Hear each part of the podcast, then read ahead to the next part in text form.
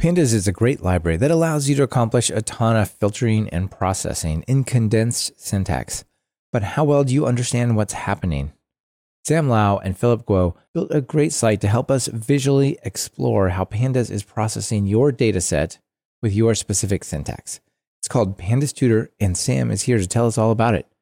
This is Talk Python to Me, episode 358, recorded February 28th, 2022.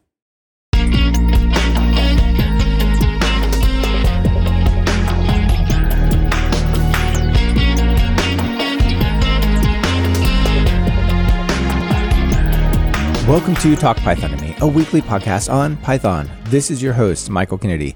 Follow me on Twitter where I'm at mkennedy and keep up with the show and listen to past episodes at talkpython.fm. And follow the show on Twitter via at talkpython. We've started streaming most of our episodes live on YouTube. Subscribe to our YouTube channel over at talkpython.fm slash YouTube to get notified about upcoming shows and be part of that episode. This episode is brought to you by SignalWire and the Stack Overflow podcast. Please check out what they're both offering during their segments. It really helps support the show. Transcripts for this and all of our episodes are brought to you by Assembly AI. Do you need a great automatic speech to text API? Get human level accuracy in just a few lines of code. Visit talkpython.fm slash assembly AI. Sam, welcome to Talk Python to me. It's great to be back. It's good to have you back. Previously, you were here with Philip Guo and your research. Is he your advisor at UCSD? Yeah, Philip's my advisor. Philip is a great guy. He's been on the show multiple times before. And you all were here previously to talk about you had analyzed an insane number of notebook environments, right? Yeah, something like 60 of them. Yeah, like 60. So people think of Jupyter Lab and maybe Google Colab. And then is there another one? Maybe 60. It's insane, right? There's just a long list. We have like a giant table in that paper that takes up one whole page and it's it's a lot going on. that was really fun to have you on to talk about that. And I suspect that that list is longer, not shorter now. Of course, of course. it, it just is growing. How about we just you know do a quick sync up? What have you been up to? When was that? That was about about a year, year and a half ago. So it's been a while. What have you been up to? You still still over at UCSD? Yeah, so I'm still at UCSD. UCSD being University of California, San Diego, for those who are not hanging out on the West Coast US and are familiar with all the, the UC acronyms. Yeah, UC San Diego, here in sunny San Diego. I'm doing my PhD in cognitive science. But what that really means for me is most of my research is in a field called human computer interaction, which is the way I describe it is more or less the study of user interfaces, how people interact with computers, and for me specifically, how people interact, how people use computers to teach and learn programming and data science. Yeah, that sounds super fun. There's just so many more interfaces these days. You know, human computer interfaces used to be just like, well, how to use Windows. Yeah. or something like that, right? Well, even before that, it was like, how do you like type stuff into a terminal, right? Before we even had like Windows. and then people from like the community was like, you know, like Windows would be good. And then they were like, maybe touchscreens will be good. And so now we have all these cool input ways to input like commands into a computer and and make use of that. Yeah, absolutely. And so it seems like you and Philip are somewhat focused on how developers interact with computers. Is that fair to say? We kind of do a mix. So okay. Philip, I think, has done a lot of developer oriented work, maybe like in the last five years or 10 years or so. For me specifically, I'm more interested in like how students and instructors use computers. So, okay. So like what people how people use like create lecture slides using like screenshots of like their notebook environments and how people like put code in their slides and use code to teach while also like while also talking over at the same time. Sure. Well, and notebooks are all about communicating computational ideas, either being science or developer or data science, right? Yeah, yeah, for sure. And then nowadays we see a lot of notebooks being used in the classroom as well. So instructors will not only have lecture slides, but a lot of instructors will like flip back and forth between lecture slides and a computational notebook like Jupyter.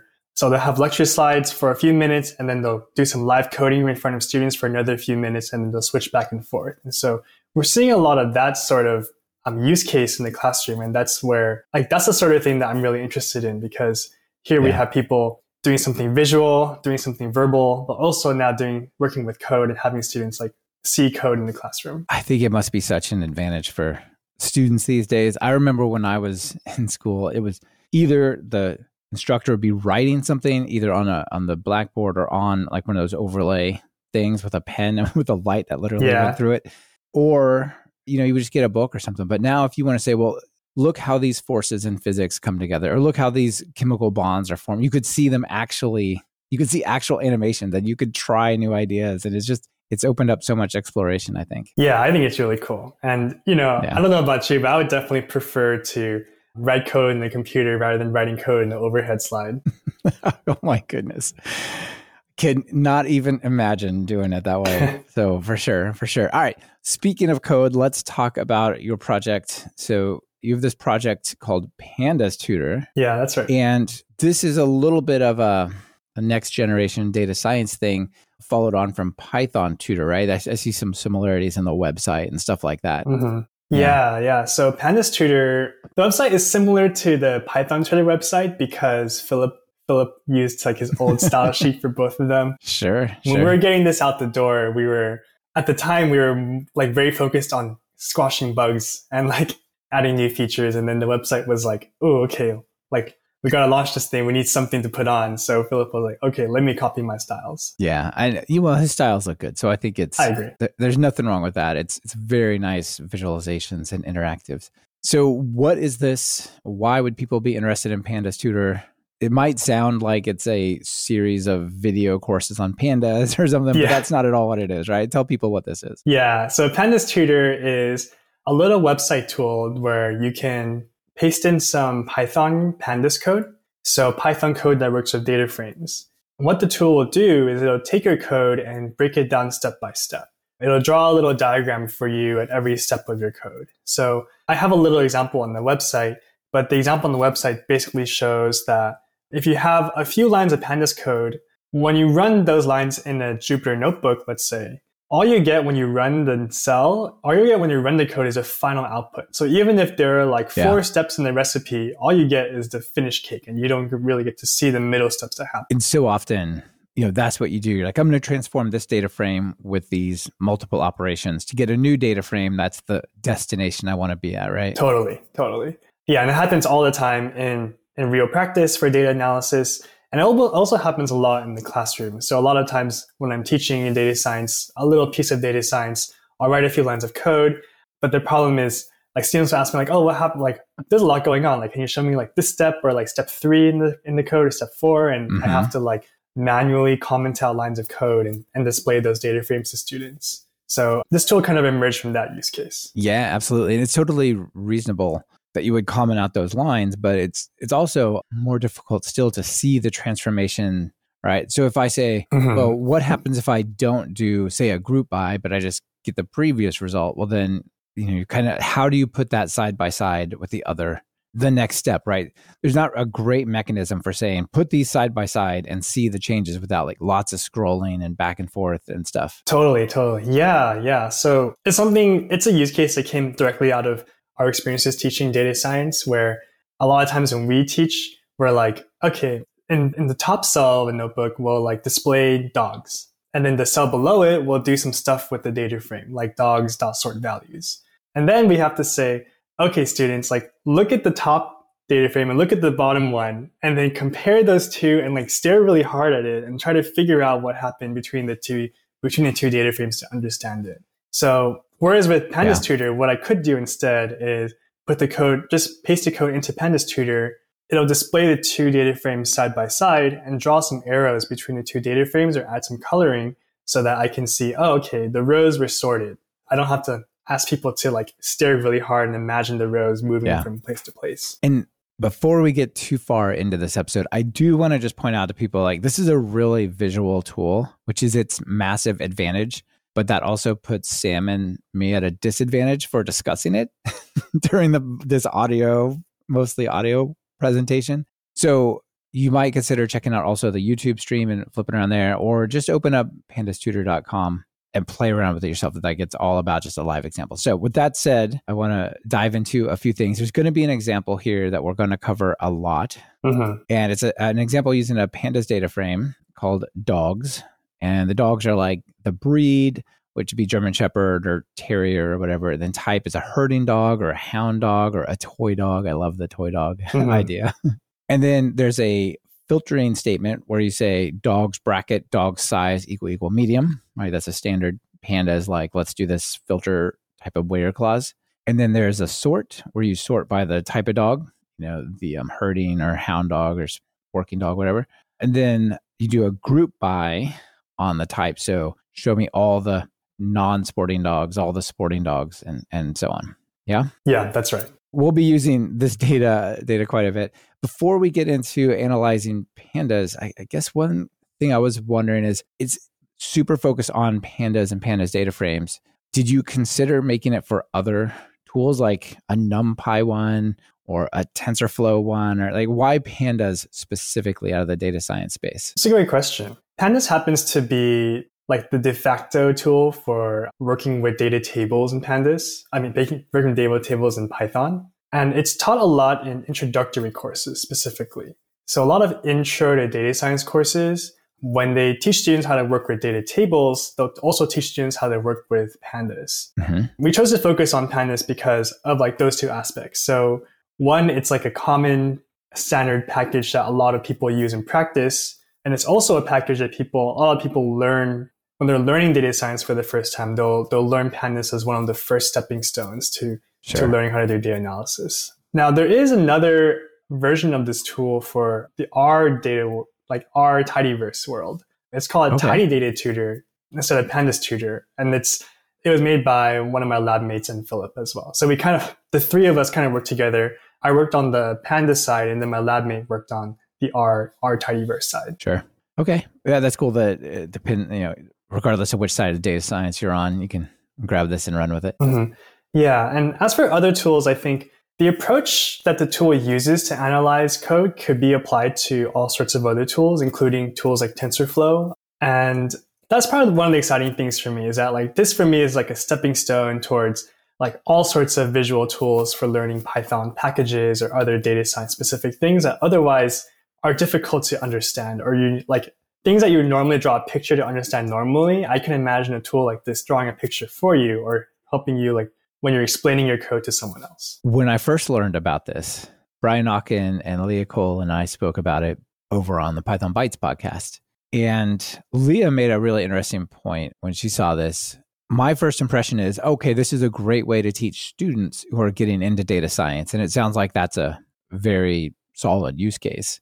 But Leah said, hey, this would be really good if you just like went to Stack Overflow or you picked up some new code and you're like, what does this do? This mm-hmm. is like a complicated pandas expression. Let me throw it in here and you could visualize that. So I want to sort of put that out there for people to think about. Well, if they're not learning data science right now, they're probably still encountering algorithms and data sets that are new to them and that might be useful as well. What do you think? Yeah, I totally agree with that. And actually, one of the ideas that Philip and I had was to do a little bookmarklet where if you put the bookmarklet in like your browser, in your browser like bookmarks bar, and then you're on Stack Overflow and you click that button, we could even like show you those diagrams, like the Pandas Tutor creates in line if we do it, if you like click it on while on a Stack Overflow website, or let's say the Pandas mm-hmm. documentation. And I've certainly run into the problem where I'm trying to like, I Google like, how do I, let's say, unpivot a data frame? And then I pull up the first Stack Overflow result and then it works, but it's like five lines of complicated, you know, machinery. And I'm trying to figure out what's going on. And I have to like, like kind of walk through it step by step myself to make sure it's not messing up my data in some way. And so I can yeah. imagine like a tool like this, if you could display the visualizations in line and just put it in Stack Overflow's website itself on the user side, then that could be like a nice way to to make use of the visualizations in real practice. That would be really cool. Just install a browser helper that like every time it detects a panda statement, it just puts a little Yeah, yeah, like a little Chrome extension. That would be yeah, super neat. Yeah. I would use that. Yeah, for sure. So let's click on start visualizing your Python code now. That'll pull this up and run. And this what happens for those of you who are not familiar with Python tutor and pandas tutor is it actually executes. You put a a block of code in here and it actually executes it in a container or something like that, right? Yeah, that's right. So it'll run your code in a Docker container on one of our servers. Nice. You don't have to just explore other people's code, right? You can put whatever you want in here. Now, the first thing that I think about when I think about data frames is data. Mm-hmm. Obviously, you've got to get some data in here. And as we were talking about this Chrome extension, one of the challenges for me is well, here's a cool little code snippet, but it has to have the proper data frame data backing it before it really means anything, right? Yeah, that's right. That's yeah. it's a challenge. It is. So how do you get data in here? What are the options for get data here? Okay. So the one challenge about hosting a tool that runs code for other people is that it's a little bit you run into issues when you let the tool like also have internet access because then people will start mining bitcoins using using yes exactly. And arbitrary code on the internet how could it go wrong? I mean i know yeah, how, the docker exactly. container it's not going to harm you or the other things most likely unless there's an exploit fully in docker but they're going to exploit your computational resources or and things like that right? That's so that right that's great. right. Yeah. Yeah okay yeah. so so you probably don't have full just root access to do whatever you feel like here. Yeah so the tool it cuts off internet access for your code and it also imposes like a few memory a few memory limits. So I don't think you can write you might be able to read or write to disk temporarily. I don't I don't quite remember the details of that. But I do know that it does restrict internet access. So a lot of things like one common way that we'll get data sets in class is we'll do pandas.read CSV and put in a URL of a yeah. CSV file. And unfortunately, that doesn't work for the tool. So the way that we're getting around this right now is in the examples that we have for Pandas Tutor on the website, we have like inline CSVs. So we put a, a snippet of a CSV file as a Python string, and then we can read that string into Pandas as if it was a CSV file directly. Yeah. Yeah. So you just drop it in as part of the code as a, what's that, a literal th- string, the triple quotes that, that'll go multi line. So you just drop it in the middle of that, right? Yeah. Yeah. And it's not, I definitely don't think it's an ideal solution. What I would like, like one stepping stone to like a future solution would be to include some example data sets with Python with Pandas oh, yeah. so people can load in directly. Yeah, that's a good idea. The R version of this tool has some built-in data sets because of R's like built-in packages. So R has like I think it, it comes with default like the car like like like the cars data set, maybe like some flowers data sets. So you can load those in directly. And that's that makes the R version of this a little bit more convenient. So okay. we're thinking about ways of we're yeah, we're thinking about ways of loading in data right now, but in terms of being able to load in arbitrary data, the only real option right now is to go into your CSV file and copy and paste out a few lines of it into the into the tool directly. This portion of Talk Python to Me is brought to you by SignalWire. Let's kick this off with a question. Do you need to add multi party video calls to your website or app? I'm talking about live video conference rooms that host 500 active participants, run in the browser, and work within your existing stack, and even support 1080p without devouring the bandwidth and CPU on your users' devices. SignalWire offers the APIs, the SDKs, and edge networks around the world for building the realest of real time voice and video communication apps with less than 50 milliseconds of latency.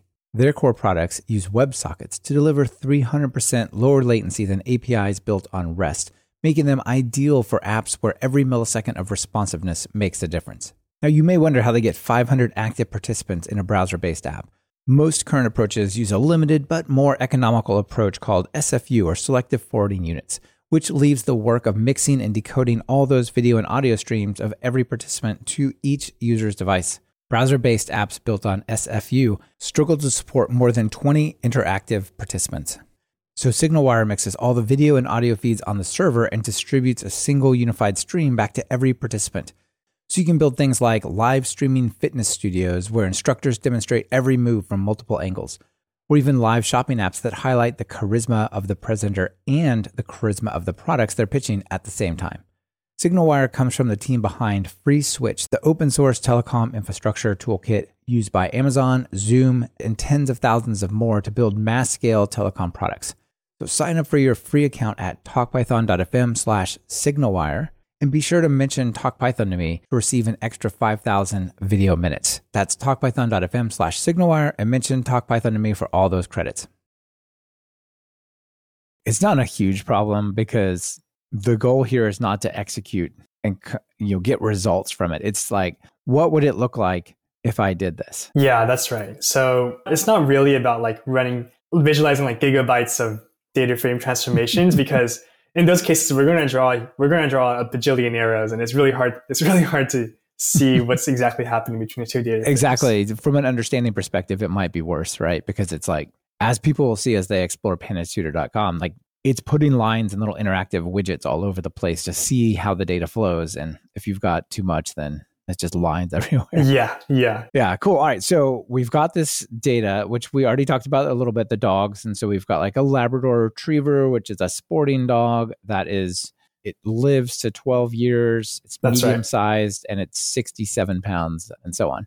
So that's the kind of data that we're working with. You jam that into an in memory CSV string, use io.string io to treat it like a file stream and tell pandas to read CSV it. Okay. So Yep. then then you want to know basically let me go to the final. You want to know given a type of dog like non-sporting, sporting, working, what is its median longevity in years and its weight. All right. So That's that's, right. the kind of question that you're trying to answer, which is kind of incredible that given this data, it's only three lines of pandas to answer that. Yeah, Pandas does a lot behind the scenes. Yeah, that's pretty remarkable, actually. So, what happens when you say visualize this is it takes that same code block that we've been talking about dogs, dog of size equal equal medium, sort values, group by, median, and so on.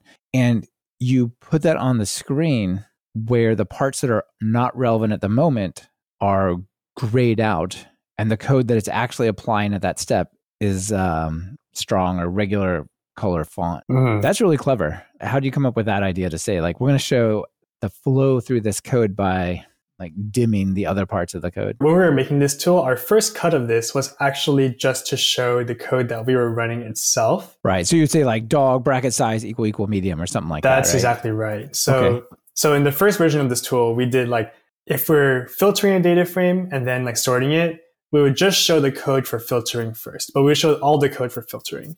And then when we sort the data frame, then we would show the code for filtering and sorting because that's the snippet of code that we would that we would execute or like visualize. And it ended up being a little bit uh, it ended up being like less helpful in our opinion when we had like longer chains especially because when you have longer chains, it looks like there's like five things running, but really all we're visualizing is the last step. Mhm. So what the solution we kind of came around to was to say, okay, well, we'll just display all the code that we're visualizing, but bold, like highlight the part that we're visualizing in this step. So if there's four steps, then we'll then we'll have like four little diagram displays, and we'll highlight this like the individual steps that we're running at each time. Yeah. There's a lot of subtleness in this tool that it takes a you know, on first glance, you don't, you don't see exactly how much it's communicating, but there's a lot of nice touches like that. Mhm. So in this first step, it says we're going to go and filter down our data set from all the different types of dogs, like large dogs, small dogs, and so on, to just look at medium sized breeds. Mhm. So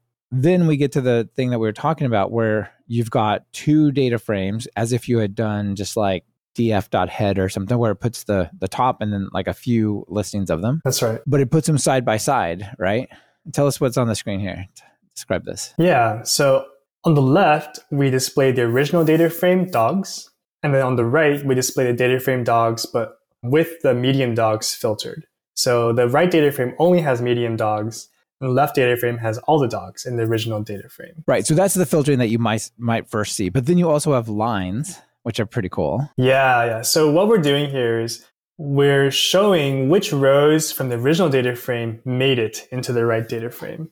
So in the original data frame, it looks like rows three, four, you know, three through seven, and a few more other rows made it into the right side. And what we're doing is we're drawing arrows to show from the left side which rows get got copied over into the right side. Yeah. So in that filter, you can sort of see them going across, which is fantastic. And the the other part that's subtle, guess there's two more, Mhm. is this looks like a static picture. Like it almost looks like a JPEG or something. But then as you move your mouse over, as you hover over a different a particular row in the original data set, it'll highlight just what happens to that row and where did it end up, either directly or in some kind of aggregation like a sum or something on the right hand side, right? So there's That's this right. really cool sort of hovery, like follow this piece of data along story. Yeah, that's right. And you can do it on the right side too. So if you hover on the right side, it'll show you the rows that go, went, into that from the left side. Okay. This is convenient when there's a lot of arrows. So this is like the main reason why we did this was in some cases there are a lot of arrows and you want to just show a few of them. And to do that, the easiest way to do that in this tool right now is to highlight, move your mouse over a row. Yeah. That's one subtlety here. In this case, it's not super relevant because it's just a filter. That's but right. when you get down to like group by and stuff like that, you're like, well, show me everything that went into this row on this group by. Like, well, these three. That's right. Right. That's, pretty right. cool. Yeah, yeah. So it's especially helpful when you have like multiple rows on the left going into a single row on the right, or some weird combination of rows that that otherwise like would be hard to see. Yeah, for sure. One final thing is we're doing a sort by this comparison, or sorry, filter by this comparison on the size column of the data frame. hmm So dog bracket size equal equal medium. And on both of these, you've got a like an outline, a vertical outline on the size. So that's another aspect that's really nice to highlight what's going on here, right? Yeah, that's right. So we're doing we're drawing a box from the size column. That's meant to show the user like what's what column we're using for filtering. Yeah. There's actually one more thing here I wanted to point out, which is that Okay. in if you display this data frame in a Jupyter notebook, you might not actually see any medium-sized dogs because they're hidden in like the middle rows of this data frame. Yeah. And so by default, Pandas displays like some a few rows from the top and the bottom of a data frame. But sometimes when you're like filtering, the rows that you're filtering only come from the middle of the data frame, which are hidden by default. So you have to kind of like really like scrub through the data frame yourself in a Jupyter notebook to see that there are medium dogs in the first place. So one thing we're doing with this tool is whenever we draw an arrow, we make sure that the rows on the left are visible to the user. So we'll like selectively hide and show rows to make sure that you can always see the rows that we're that we're making use of. Right. The the most important ones are the ones that are included. So let's include some of them, right? That's right. That's right. yeah. Yeah. You've got these little subtle one more, four more in this section and, and so on. So that's pretty neat.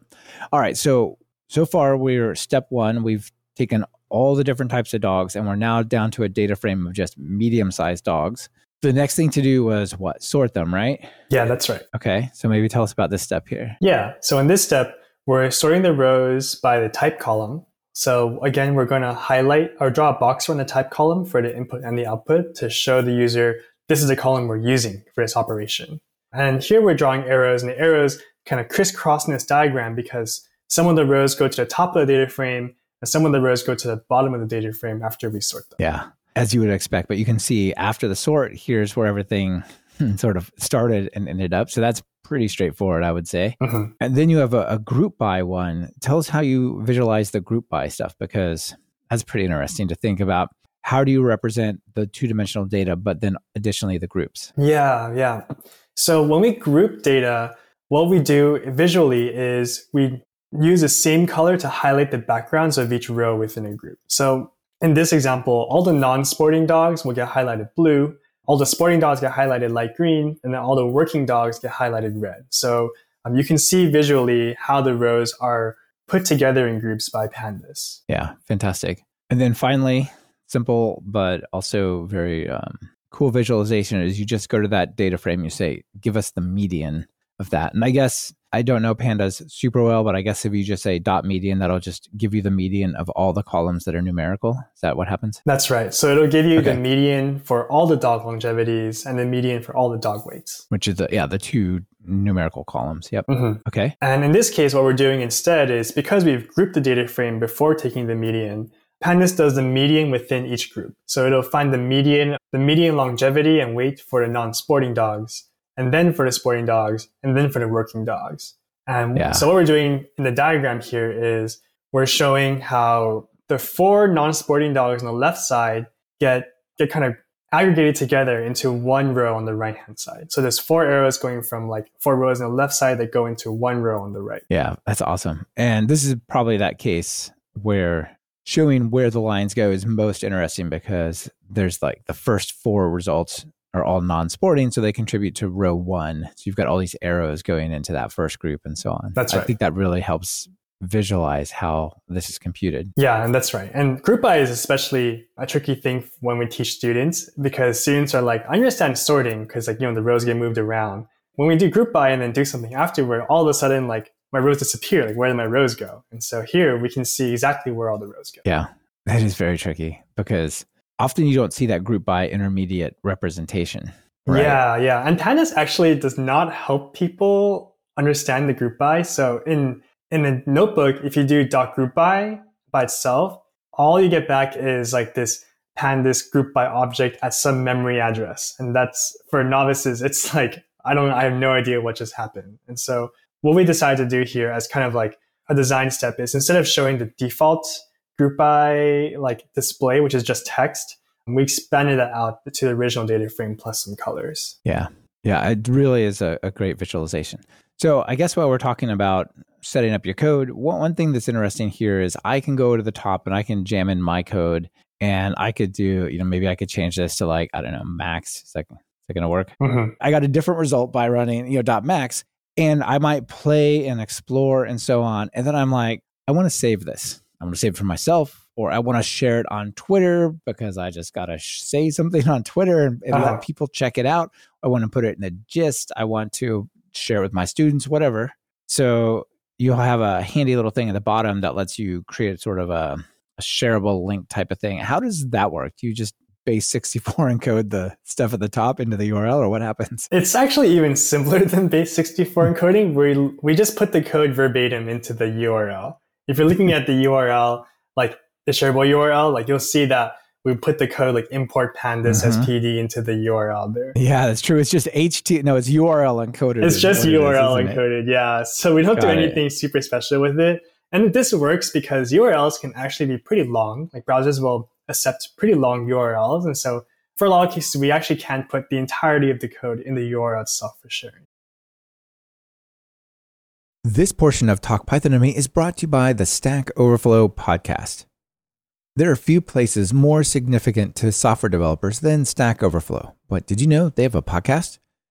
For a dozen years, the Stack Overflow podcast has been exploring what it means to be a developer and how the art and practice of software programming is changing our world.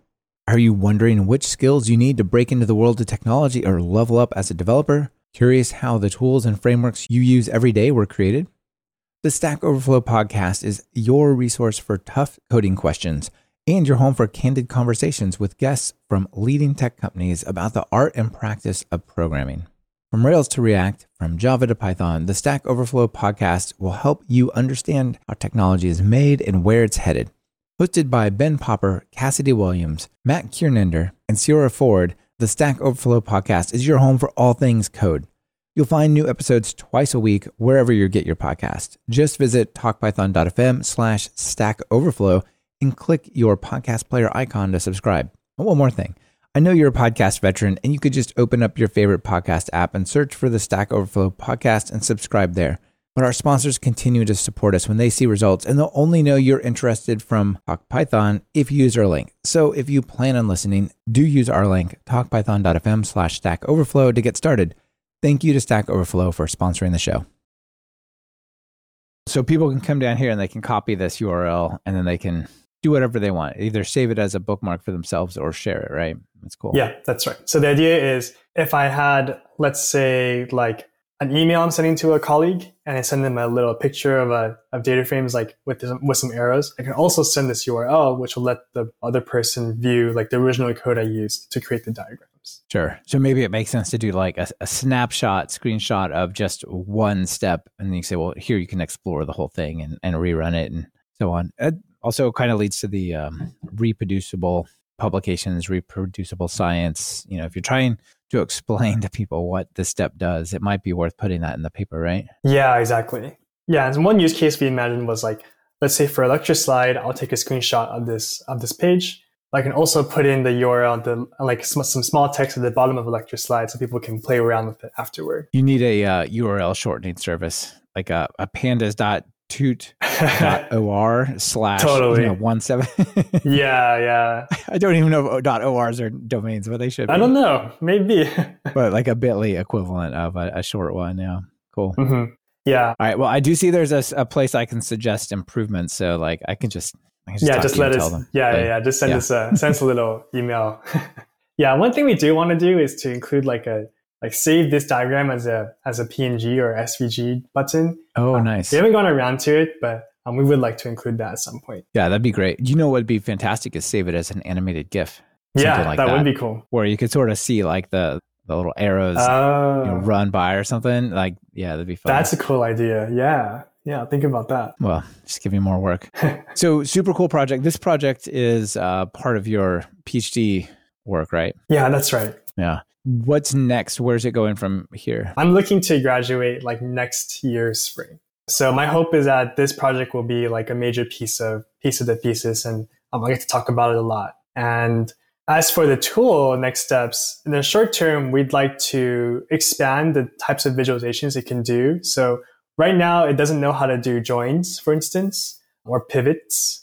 And so we really like to include those because those also tend to be like really confusing for people learning right. for the first They're time. in the group by category of hard to understand. Yeah. Yeah. Yeah. I think they're worse actually. yeah. It's a toss up, I think, in my experience. Right? People, students who struggle, students will always have one, at least one of those three to struggle with group bys, joins, and pivots. Like those three are just really confusing. And yeah. longer term for this tool, we're thinking it would be great to have it like, as I alluded to a little bit earlier, like have it have a version of it that we can embed into like Stack Overflow or even the Pandas documentation itself. And we're also looking at like different alternative ways of like drawing arrows and colors to see what can help students.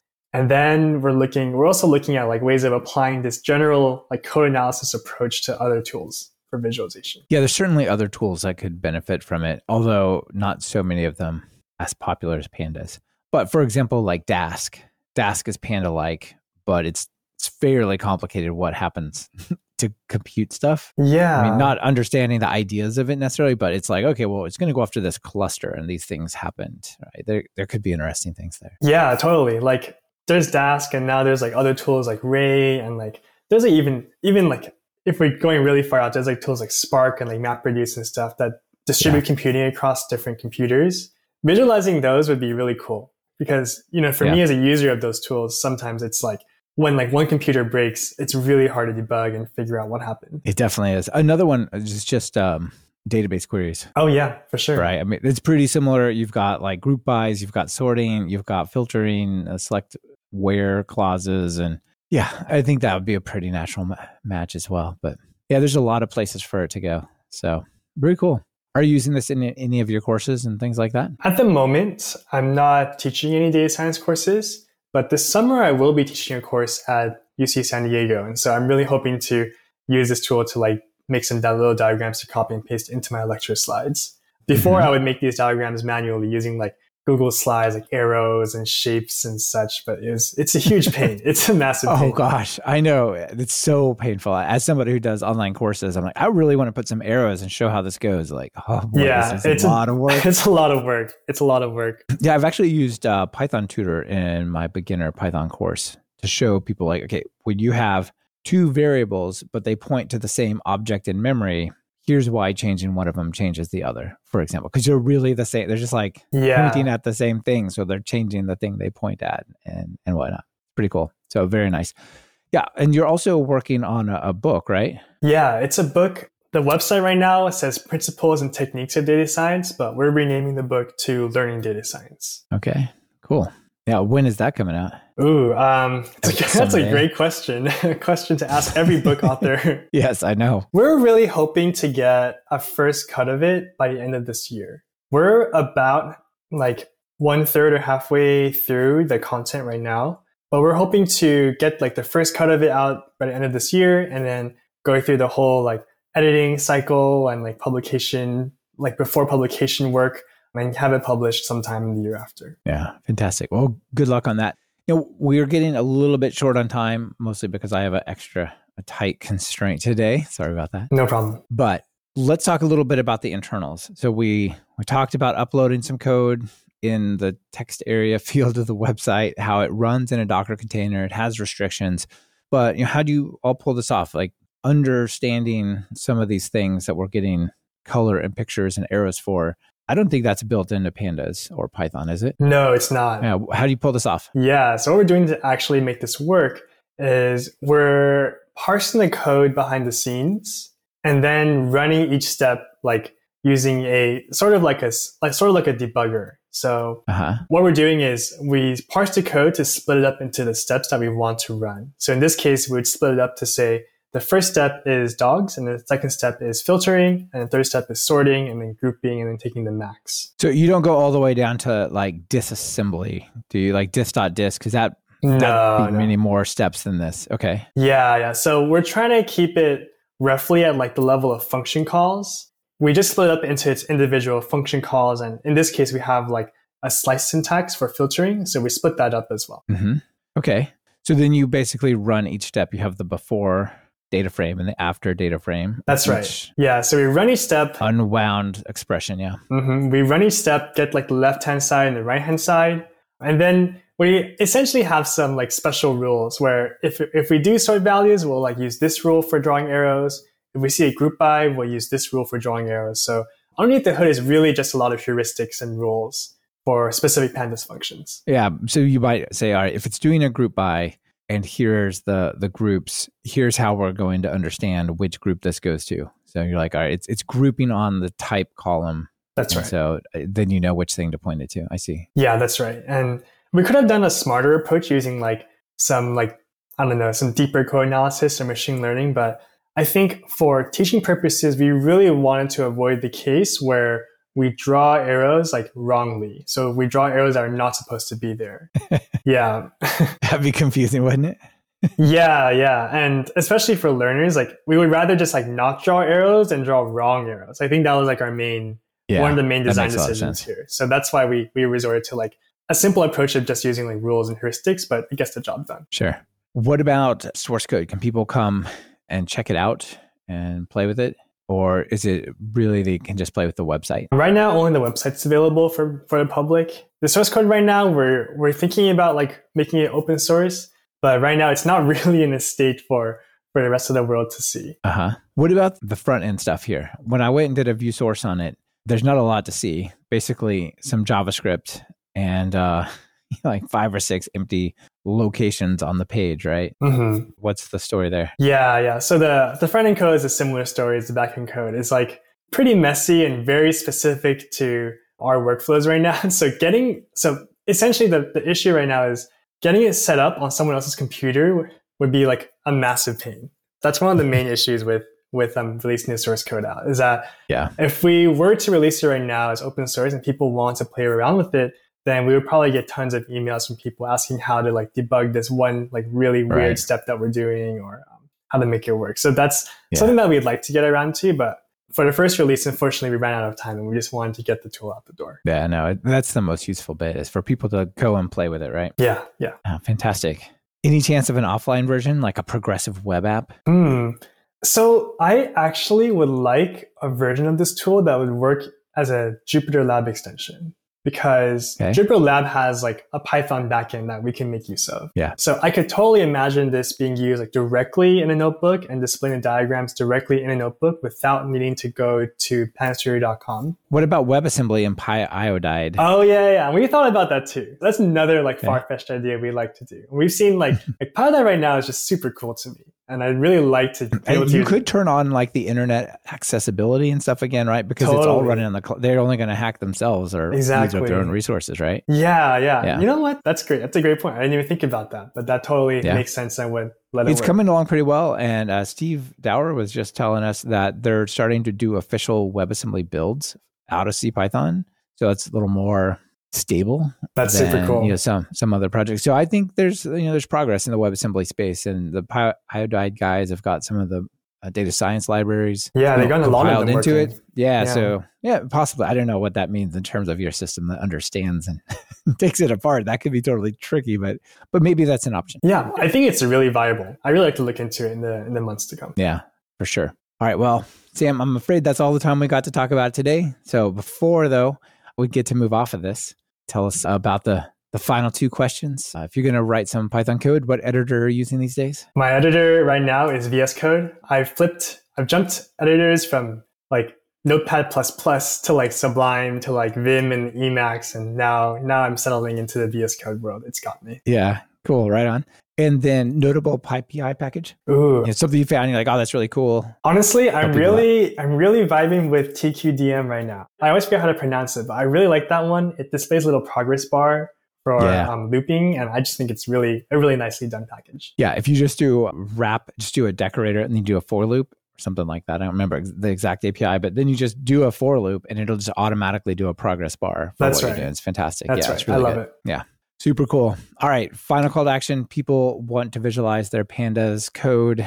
What do you tell them? I tell them um, go to pandastutor.com and put your code in and see what comes out. Awesome. And I encourage people when you go there, try to interact with the diagrams, right? It, there's a lot of stuff going on that it doesn't look at first interactive, but it is. So yeah, go play around. Sam, thanks for being on the show. Thanks, Michael. I'm great to have you here. It was really great. It was a lot of fun for me, and I really enjoyed talking to you about it. Same. Bye. Okay, see you.